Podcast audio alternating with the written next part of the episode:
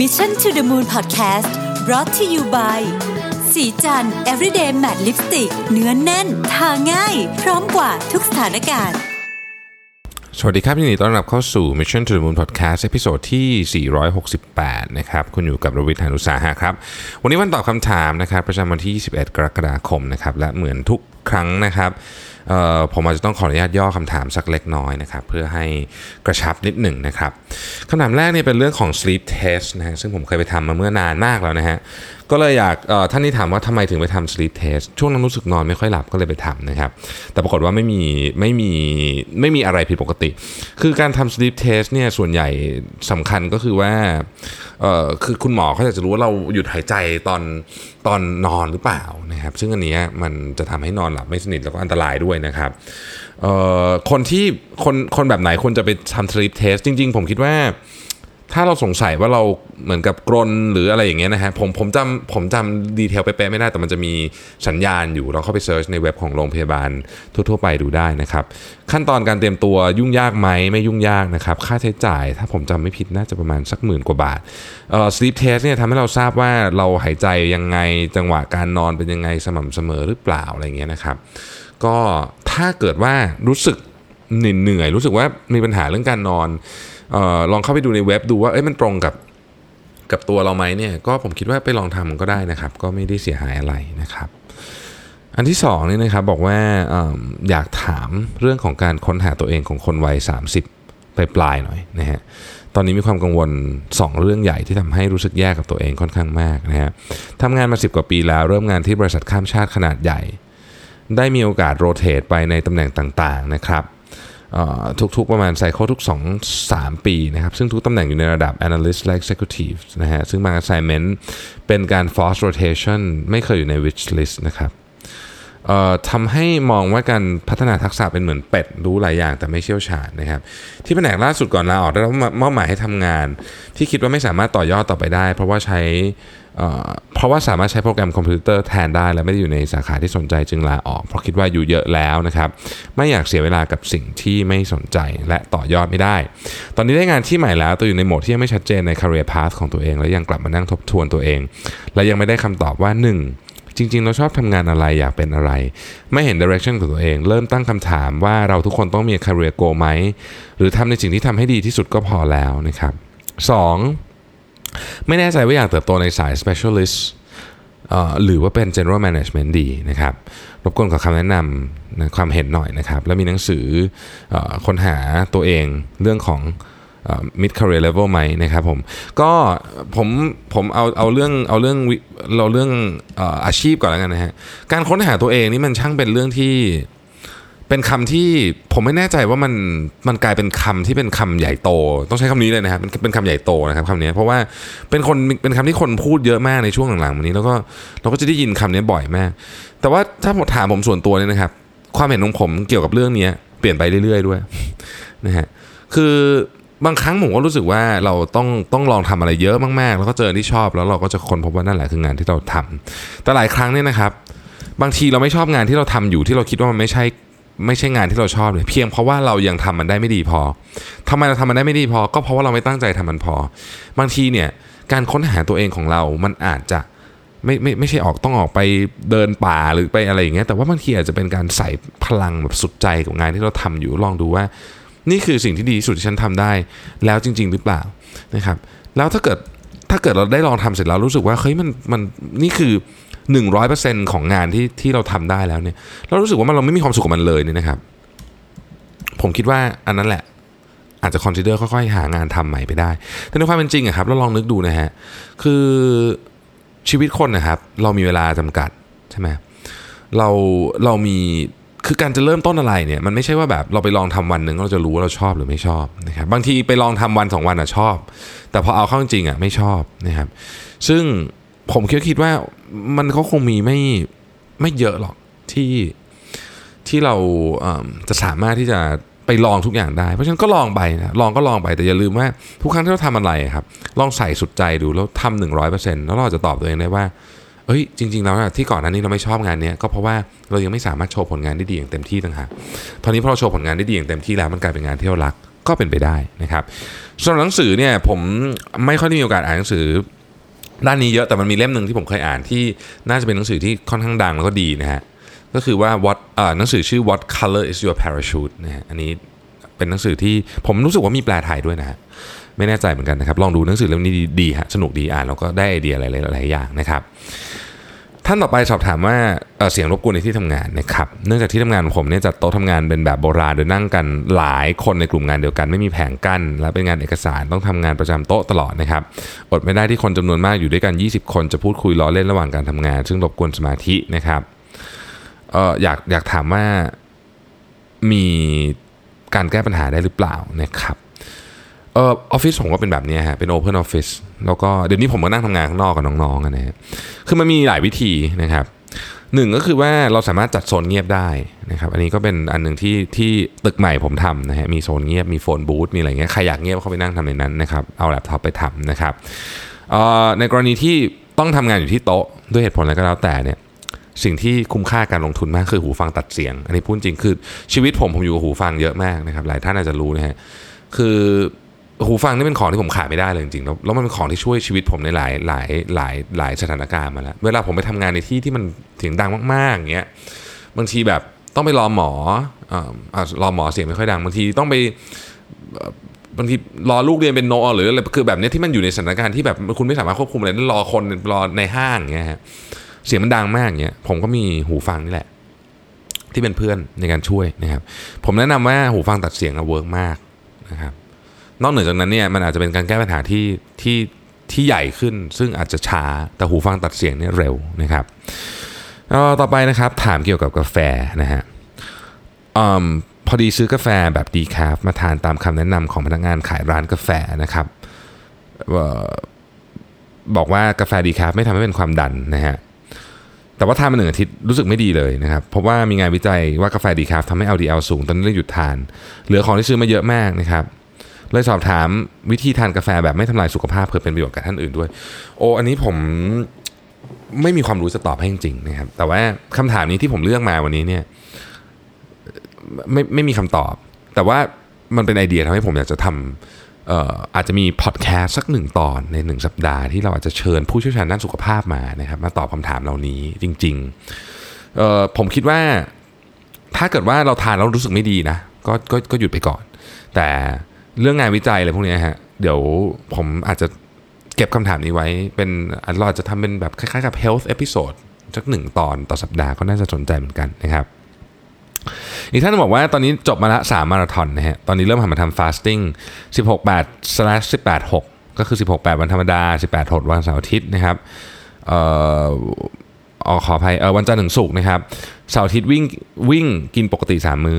พบว่า performance ดีขึ้น heart rate โซนลดลงนะครับ สอบถามแผนการวิ่งเดิมตอนไม่ fasting แล้วกินกินเกลือแร่และ Energy Gel ทุก 7 กิโล หลังซ้อมวิ่ง fasting พบว่า half มาราธอนกินแต่น้ำไม่ต้องกินอะไรเลยได้ สอบถามว่าวันวิ่งจริงระยะมาราธอน full มาราธอนควรวางแผนการกินอย่างไรนะครับอันนี้ก็ของผมนะฮะซึ่งไม่มีไม่มีงานวิจัยเลยรับรองผมทำสูตรของผมเองก็คือ ถ้าเกิดเป็นก่อนวิ่งแข่งฟูลมาราธอนเนี่ย ผมจะทานอาหารแบบเต็มๆเลยเนี่ยสามวัน นะครับคือกินเต็ม 3 มื้อ 3 วัน แล้วก็วันสุดท้ายโหลดคาปกตินะครับเจลเนี่ยผมไม่ถนัดมากเดี๋ยวนี้ไม่ค่อยกินเจลหลังๆ รู้สึกกินแล้วมันไม่รู้สึกยังไงก็ไม่รู้ก็เลยก็เลยไม่ค่อยไม่ค่อยทานเอ่อเจลเจลถ้าทานผมก็ทานสักประมาณก็ตามที่เขาแนะนำครับ 45 นาทีต่อหนึ่งซอง แต่บางทีเดี๋ยวนี้ก็บางทีไม่ไม่ทานละ เกลือแร่ในกรณีที่มีนะครับ ก็ผมกินทุกเอ่อ station เว้น station สำหรับเกลือแร่นะครับ อีกท่านหนึงถามว่ามีคำถามเกี่ยวกับการสื่อสารภายในองค์กรนะครับเรื่องการมีการ pilot team flexible hours สำหรับบางทีมก่อนคำถามคือจะสื่อสารให้กับองค์กร ทั้งหมดเข้าใจได้ยังไงนะครับก็ต้องเล่าเรื่องความจริงอะครับว่าเราเราทดลองเพราะเราไม่แน่ใจเหมือนกันว่า คือการทดลองอะมันมันขึ้นชื่อว่าการทดลองต้องทำเล็กก่อน เพราะเราไม่รู้ว่าผลมันจะเป็นยังไงนะครับเวลาเราจะทดลองขายสินค้าอะไรสักอย่างเราคงไม่สั่งมาล้านชิ้น ถูกไหมนอกจากเรามั่นใจจริงๆมันจะขายได้ ซึ่งถ้ามันมีคำว่าทดลองอยู่แปลว่าเรายังไม่มั่นใจ ถ้ามั่นใจไม่ต้องทดลองแล้วใช่ไหมดังนั้นเนี่ยการทำ flexible hours พวกนี้ก็เหมือนกันครับก็คือเราก็ใช้เหตุผลว่าเราทดเราต้องทดลองก่อนนะเพราะฉะนั้นการทดลองมันต้องทำทีมเล็กเกิดมันไม่ work มันก็จะได้ไม่ส่งผลเสียหายเยอะนะครับอีกท่านหนึ่งบอกว่าเมื่อหลายปีก่อนได้รับรู้เรื่องการบูลลี่ในหน่วยงานตัวเองนะครับมีน้องเข้าใหม่คนหนึงทำงานดีมาก แต่ไม่ทราบว่าไปผิดใจอะไรกับ หัวหน้าเออพี่ๆในทีมนะครับถึงโดนแกล้งให้กินของไม่สะอาดจนเข้าโรงพยาบาลและลาออกไป ปัจจุบันพี่กลุ่มนี้เติบโตเป็นหัวหน้างานนะครับตอนนั้นมีการลงโทษไปแล้วรู้สึกติดใจเรื่องนี้ทั้งๆที่ไม่ได้เกิดกับตัวเอง โดยตรงรู้สึกไม่แฟร์ที่เกิดเรื่องแบบนี้ขึ้นในบริษัทใหญ่ๆเราควรจัดการกับความคิดแบบนี้อย่างไรนะครับเราบางครั้งต้องร่วมงานกับพี่กลุ่มนี้ด้วยนะฮะอืม ตอบยาก อันนี้มันขึ้นอยู่กับตัวคุณเอง คือ โดยส่วนตัวเนี่ย ผม ผมไม่ชอบคนบูลลี่อยู่แล้ว เพราะว่าผมผมโดนบูลลี่มาหลายครั้งมากเลยนะครับ ตั้งแต่คือแต่ก่อนก็เดี๋ยวนี้ก็มีไซเบอร์บูลลี่สมัยก่อนก็เป็นบูลลี่จริงๆอะไรเงี้ยผมผมไม่ค่อยชอบอยู่แล้วเรื่องการบูลลี่ แต่ว่าถ้าเกิดว่าเขาไม่ได้ทำซ้ำๆคือทำครั้งเดียว แล้วก็สำนึกผิดไปแล้วโดนลงโทษไปแล้ว ผมว่าก็โอเค แต่ถ้ายังทำซ้ำๆเป็นพฤติกรรมอยู่แบบเนี้ย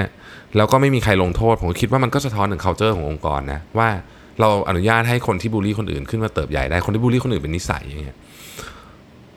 ถ้าเป็นผมนะครับผมผมคงไม่สบายใจที่จะอยู่นะครับแต่ว่าอันโอเคอันนี้อันนี้เป็นความเห็นส่วนบุคคลนะครับอย่าอย่าอย่าอย่าเอาความเห็นผมไปตัดสินใจ อันนี้ขอให้ลองไปพิจารณาดูเองนะครับแต่ถ้าถามความเห็นผมนะผมผมก็มีประสบการณ์ส่วนตัวของผมนึกออกไหมครับเพราะฉะนั้นผมก็จะตอบในทิศทางที่ที่เป็นที่มัน base on ประสบการณ์ของผมประสบการณ์แต่ละคนก็ไม่เหมือนกันเนาะเออคำถามอีกคำถามหนึ่งบอกว่าเศรษฐกิจไทยมีโอกาสประสบวิกฤตหนักเมื่อไหร่นะครับอะไรคือ indicator เราจะรับมืออย่างไรนะฮะ การคาดการณ์ว่าเศรษฐกิจจะดาวถูสู่ดาวเทินเมื่อไหร่เนี่ยมันเป็นการคาดการณ์ล้วนๆ เพราะฉะนั้นผม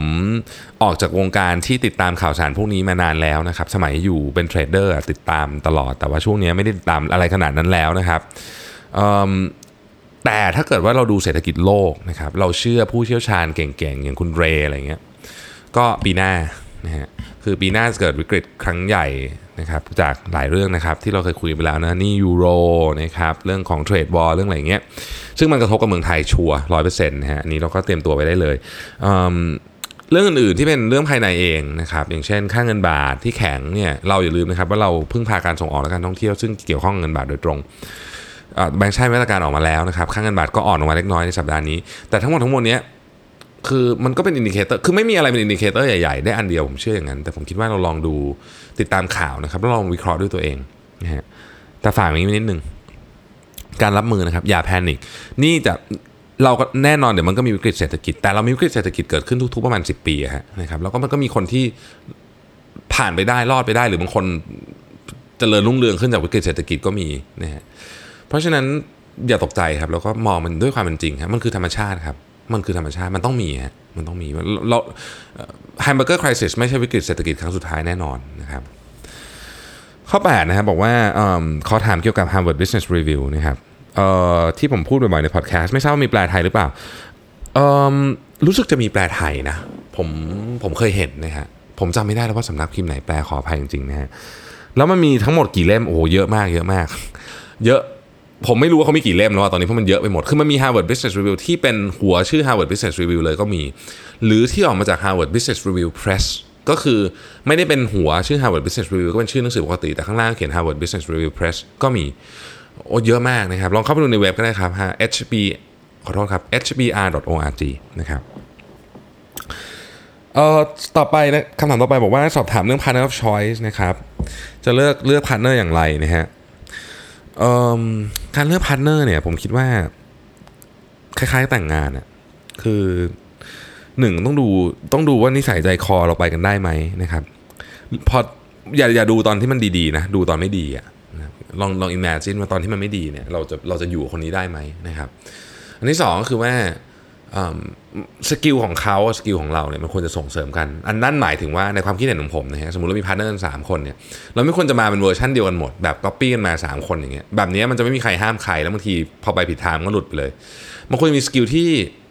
ที่ partner เราควรจะมี skill ที่เราไม่มีในขณะเดียวกันเราก็ควรจะมี skill ที่ partner เราไม่มีเพื่อช่วยเติมเต็มกันแบบนี้ผมว่าเป็น partner ที่ดีในความคิดเห็นของผมนะครับก็ประมาณนี้นะฮะที่คิดว่าสำคัญสำหรับการหา partner นะครับ อีกอันหนึงนะครับ อันนี้ฝากฝากไว้เลยคือว่า ไม่ว่าคุณจะเอาใครมาก็ตาม ยิ่งถ้าคุณเอาเพื่อนสนิทมาเนี่ยข้อตกลงที่ตกลงกันไว้เนี่ยขอให้เขียนแบบเป็นลายลักษณ์อักษรชัดเจน มีข้อตกลงที่ clear cut เด็ดขาด มีการบอกว่าเมื่อมีปัญหา ถ้าต้องการคนไกล่เกลี่ยจะใช้ใครนู่นนี่ อย่าทำเป็นแบบเอ้ยรักกันรักกันมาทำงานอะไรเงี้ยนะฮะเห็นทะเลาะตีนมาหลายหลายทีมแล้วนะครับ ต้องระวังเรื่องนี้ด้วยนะครับอีกท่านถามว่าผมเรียนจบปริญญาตรีวิศวะนะครับเรียนโท MBA แล้วมาทำงานสายการเงิน ปัจจุบันกลับมาทำงานที่สีจันนะฮะ ทำให้ดูเหมือนว่าแต่ละช่วงทำงานที่ไม่เกี่ยวกันอยากทราบว่าการได้เรียนและทำงานในสายที่ไม่ตรงกับงานปัจจุบันเป็นประโยชน์ในการทำงานหรือเปล่านะครับหรือจริงเพราะว่าผมชอบอ่านหนังสือเลยได้มีวิธีการเรียนรู้ที่ดีนะฮะ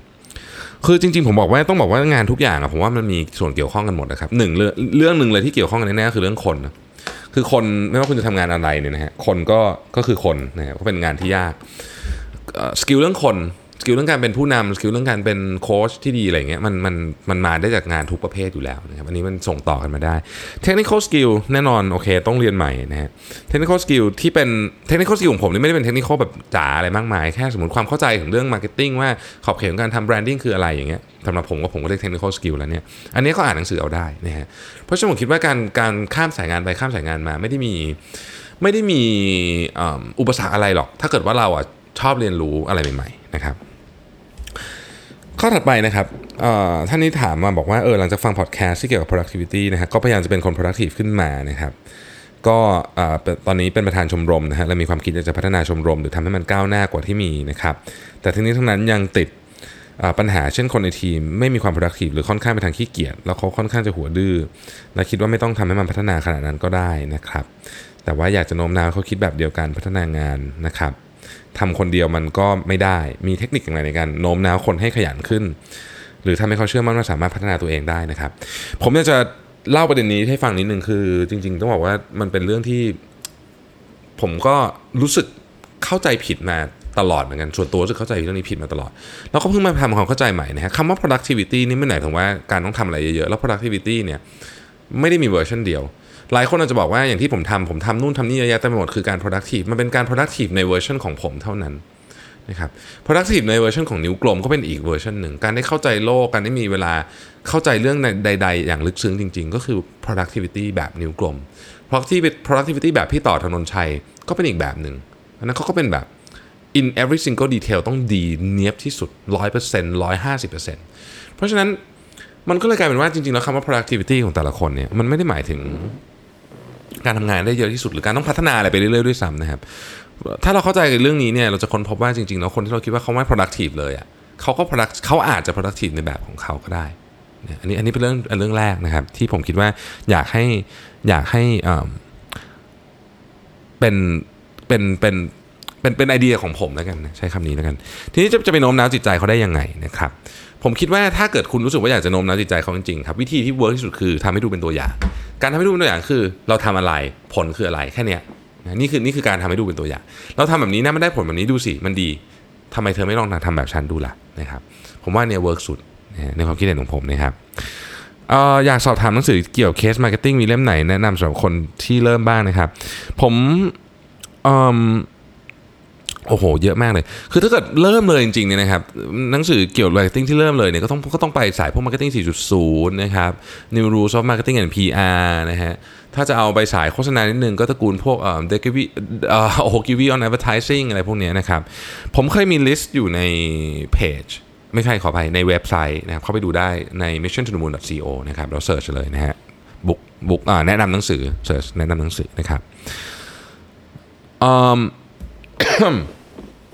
โอเค ตอนนี้รู้สึกว่าเทคโนโลยีพัฒนาไปอย่างรวดเร็วจนแทบคาดเดาไม่ถูกนะครับ แล้วก็รู้สึกว่าถ้าวันหนึ่งเนี่ย worst case scenario อาจจะเกิดขึ้นว่าถ้าวันหนึ่งรัฐบาลไม่สามารถเก็บภาษีจากประชาชนได้ หรือเก็บได้น้อยเกินกว่าที่จะบริหารประเทศได้ จะเกิดอะไรขึ้นบ้างเราควรวางแผนเพื่อเตรียมการรับมือกับเรื่องนี้ไว้อย่างไรบ้างนะครับ assumption ของผมมาจากการเข้ามาของ digital disruption ในทุกวงการ สกุลเงินดิจิทัลต่างๆ ที่มันจะเกิดขึ้น คนอาจจะไม่ถึงเงินบาทจะใช้จ่ายเงินผ่านสกุลเงินดิจิทัลแทน ซึ่งทำให้ยากที่จะตรวจสอบและเก็บภาษีนะครับบริษัทที่มีการวางแผนด้านภาษีก็จะไปเปิดบริษัทในประเทศที่เก็บภาษีต่ำเป็นต้น เราสามารถสั่งของจากจีนมาถึงหน้าบ้านในเวลา 3 วัน โรงงานที่ไทยเคยแข่งขันกันได้ ก็ต้องไปก็แข่งขันไม่ได้ต้องไปเปิด โรงงานที่จีนอะไรแบบนี้นะฮะทุกวันนี้แม้แต่ผักสดผลไม้ก็ยังมาจากจีนกับอินเดียเลยเออผมชอบ observation นี้มากเลยนะครับ คือมันเป็นเรื่องจริงมากฮะมันเป็นเรื่องจริงมากอขอตอบแบบตรงๆไปตรงมาอย่างนี้เลยนะครับ ว่าคำถามนี้มันใหญ่มาก ผมไม่รู้เหมือนกันว่าว่าจะรับมืออยังไง ถ้ามันเกิดขึ้นจริง นะคือคือมันมีโอกาสเกิดนะครับ ที่พูดมาเนี่ยมีนะแต่ผมผมก็ไม่รู้เหมือนกันว่าจริงๆแล้วเมื่อเกิดขึ้นเนี่ยมันจะรับมืออยังไง แต่สิ่งที่ผมรู้ก็คือว่าเราเนี่ยถ้าเกิดว่าเราพยายามเข้าใจมันในมากที่สุดเช่น Libra ออกมาเนี่ยนะฮะเราพยายามเข้าใจมากที่สุด แล้วเราพยายามจินตนาการต่อครับว่าเอ่อถ้ามันเกิดขึ้น สมมุติว่าทุกคนไปใช้ Libra หมดทุกคนทุกคนเล่น Facebook ไปใช้หมด มันจะเกิดอะไรขึ้น ถ้าเราพยายามทำแบบนี้ตลอดเวลาเนี่ย ผมเชื่อว่าเดี๋ยวเราจะคิดทางรับมือของเราเอง เพราะทางรับมือของผมกับทางรับมือของของท่านก็ไม่เหมือนกันถูกไหมฮะ เพราะว่าสถานการณ์เรามันไม่เหมือนกันไง คือเรามีสถานการณ์อะไรที่แตกต่างกันทุกคนนะทุกคนไม่มีสถานการณ์ใครเหมือนกัน มันก็ต้องดูว่าสถานการณ์ของเราและการรับมือของเรามันเกิดขึ้นจากอะไร ของพวกนี้มันอาจจะต้องเตรียมตัวด้วยตัวเอง แต่สิ่งหนึ่งที่ผมคิดว่าเป็นเรื่องจุดร่วมที่เราสามารถที่จะคุยกัน แล้วก็ใช้จุดนี้เป็นจุดเริ่มต้นได้คือว่า เราจำเป็นจริง ๆ การรับมือที่ดีที่สุดผมในตอนนี้นะถ้าตอบนี้นะฮะแล้วผมเชื่อว่ามันมันเป็นคำตอบที่ท่านอาจจะกำลังมองหาอยู่ด้วย คือการรับมือที่ดีที่สุดตอนนี้คือการหาข้อมูล เกาะติดสถานการณ์ทำความเข้าใจจริงๆทำความเข้าใจจริง ๆ หมายถึงว่าไม่ใช่แค่อ่านผ่านๆว่าเขามีเงินสกุลนี้ออกมา แต่เราเข้าใจจริงๆว่ามันมีผลกระทบยังไงกับเรา ถ้ามันถูกนำมาใช้จริงๆลิบราออกมาแล้วไงต่อนะครับแล้วสมมุติว่าประเทศไทยไม่ให้ใช้แต่ประเทศแถวนี้เขาใช้แล้วเราจะยังไง เราลองนึกตามเข้าใจเราต้องเข้าใจก่อน เข้าใจดีพอที่จะนึกต่อได้ว่าผลของมันจะเกิดอะไรขึ้นบ้างแล้วนี่แหละครับคือจุดสำคัญที่สุดสำหรับการเตรียมตัวรับมือนะครับ ขอบคุณที่ติดตาม Mission to the Moon Podcast นะครับ แล้วเราพบกันใหม่ในวันพรุ่งนี้นะครับ สวัสดีครับสัสิ เพราะความสดใสมีได้ทุกวัน